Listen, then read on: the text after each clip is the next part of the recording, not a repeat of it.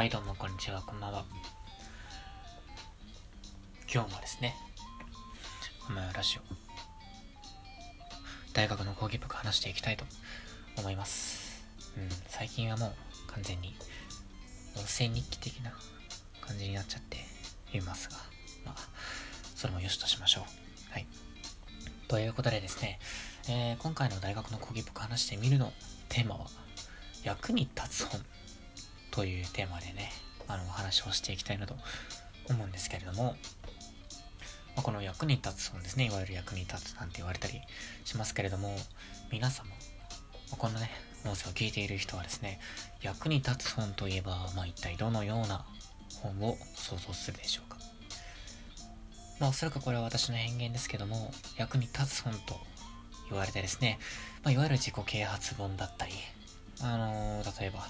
読めば〇〇できるとか、まあ、読んだだけで〇〇できるとか、まあ、そういうこうビジネス書の中でよく売れている本の棚にこうバババってありそうな分かりやすいタイトルがこうババッと短いものがあってですねうん、まあ興味を引くようなタイトルですか。うん、そういうものがあって、まあそういうものが、うん、まあ役に立つ本というふうに、まあ思われることが多いんじゃないかなと、えー、勝手な偏見を持っているんですけれども、まあ私、その役に立つ本というものがあるのは確かに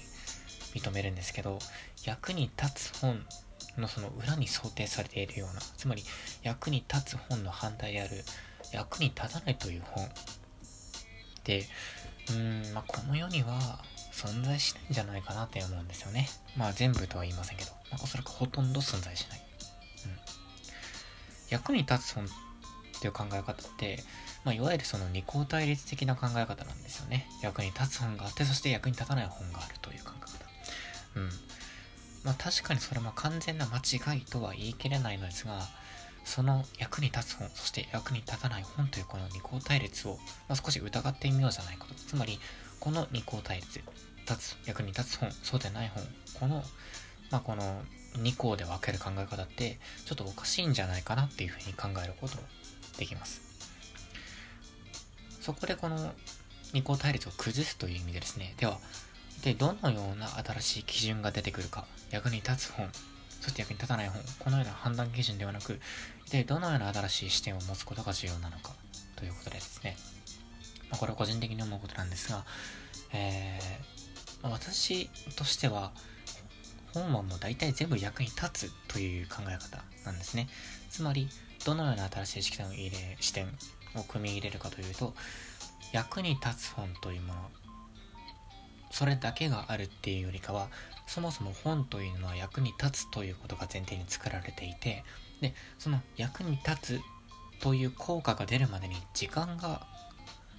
かかる。つまり、その役に立つという効果が発揮されるまでに、この時間の差があるというふうな考え方を採用したいなと思います。まあ、こうすれば、役に立つ本の裏に想定されているような役に立たない本という考えはなくなります。つまり、二項対立を否定したというわけになるわけですね。はい。ということで、まあ、役に立たない本というものはなくて、そもそも本は役に立つことを前提として作られている。と考えると、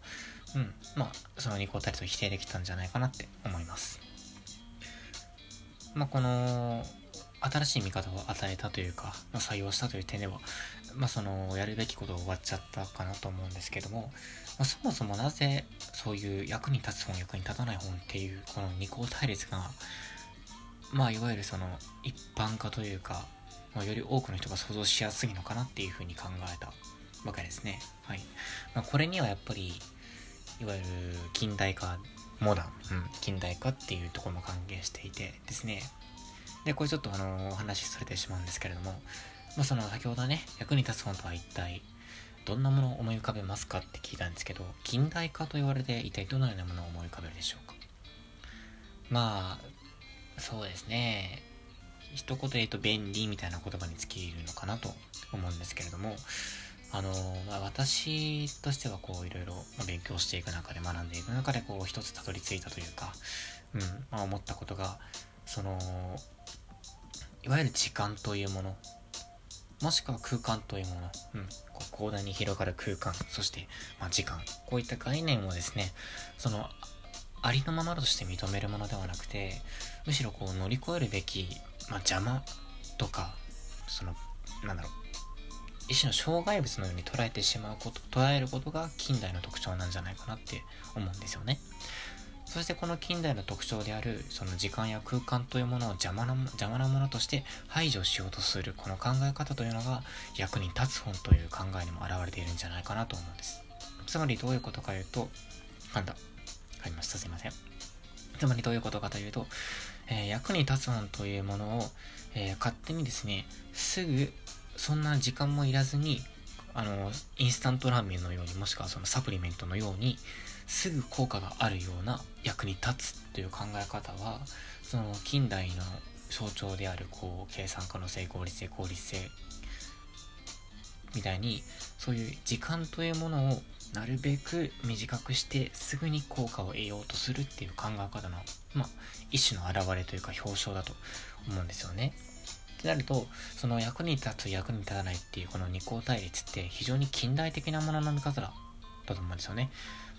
だからこれはこう予想なんですけども、かんだね、また。あのね、あの、あの予想なんですけれども、まあ、近代以前の人々、中世だったり、えー、まあ、近、あの、古代とか、うん。そういう中世、近代以前のこの時代の人々っていうのは、まあ、あの、ヨーロッパの進歩史観とその歴史の流れで、あの、語っちゃっているので少し、あの、狭い見方になっちゃうんですけれども、いわゆるその17世紀1700、1601年前のぐらいの人たち、それよりずっと前の人たちっていうのは、その、もしそういう人たちが、その本っていうものを考えた時に、多分役に立つ役に立たないっていう判断はしないと思うんですよね。まあこれはすごく偏見なんですけど、つまりこれどういうことかっていうと、そういう時間というもの、空間、まあ多分、この場合は時間ですけど、特に時間に注目したいんですけどそういう時間というものを排除しようとしたり邪魔者だとこう蹴ったり一周したりそういうことをするような基準で本というものを判断しないと思うんですよね。うん。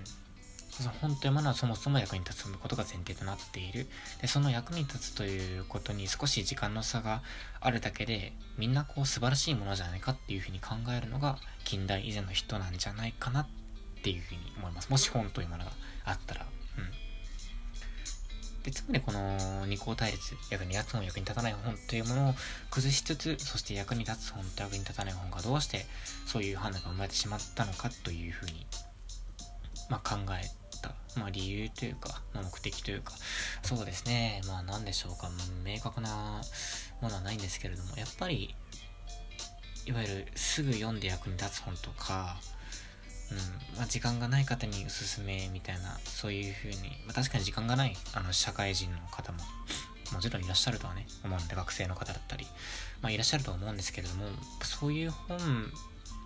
ばかりに、こう、気を取られてしまうというか、もちろんそれは別に構わないと思うんだけど、だからといってその、役に立たないよというふうに言って本、いろんな本をこう切り捨ててしまうのはちょっともったいないことなんじゃないかなって思うんですよね。役に立たない本、役に立つ本ってその考え方は確かに、まあ、良くも悪くとも言えないけど、それは本当に正しいことなんですかっていうふうに疑問を呈したいっていうことが、ま、大きいかなと思いますね。はい。まあ、ということで、今回は割とね、すごくベラベラベラベラベラベラ長く話してしまったわけですけれども、えー、役に立つ本ということのテーマにですね、えー、大学の講義っぽく話してみた回でございました。ということで、えー、またね、うん、聞いてくれるとありがたいかなと思います。そして、ここまで聞いてくれた方がいればですね、非常にありがたいです。はい。ということで、えー、今回のあまやラジオ、大学の講義っぽく話してみたこんな感じで終わりたいなと思います。はい。まあ来週ね、えー、話そうと思うので、また聞いてくださるとありがたいですね。はい。では、またお会いしましょう。さようなら。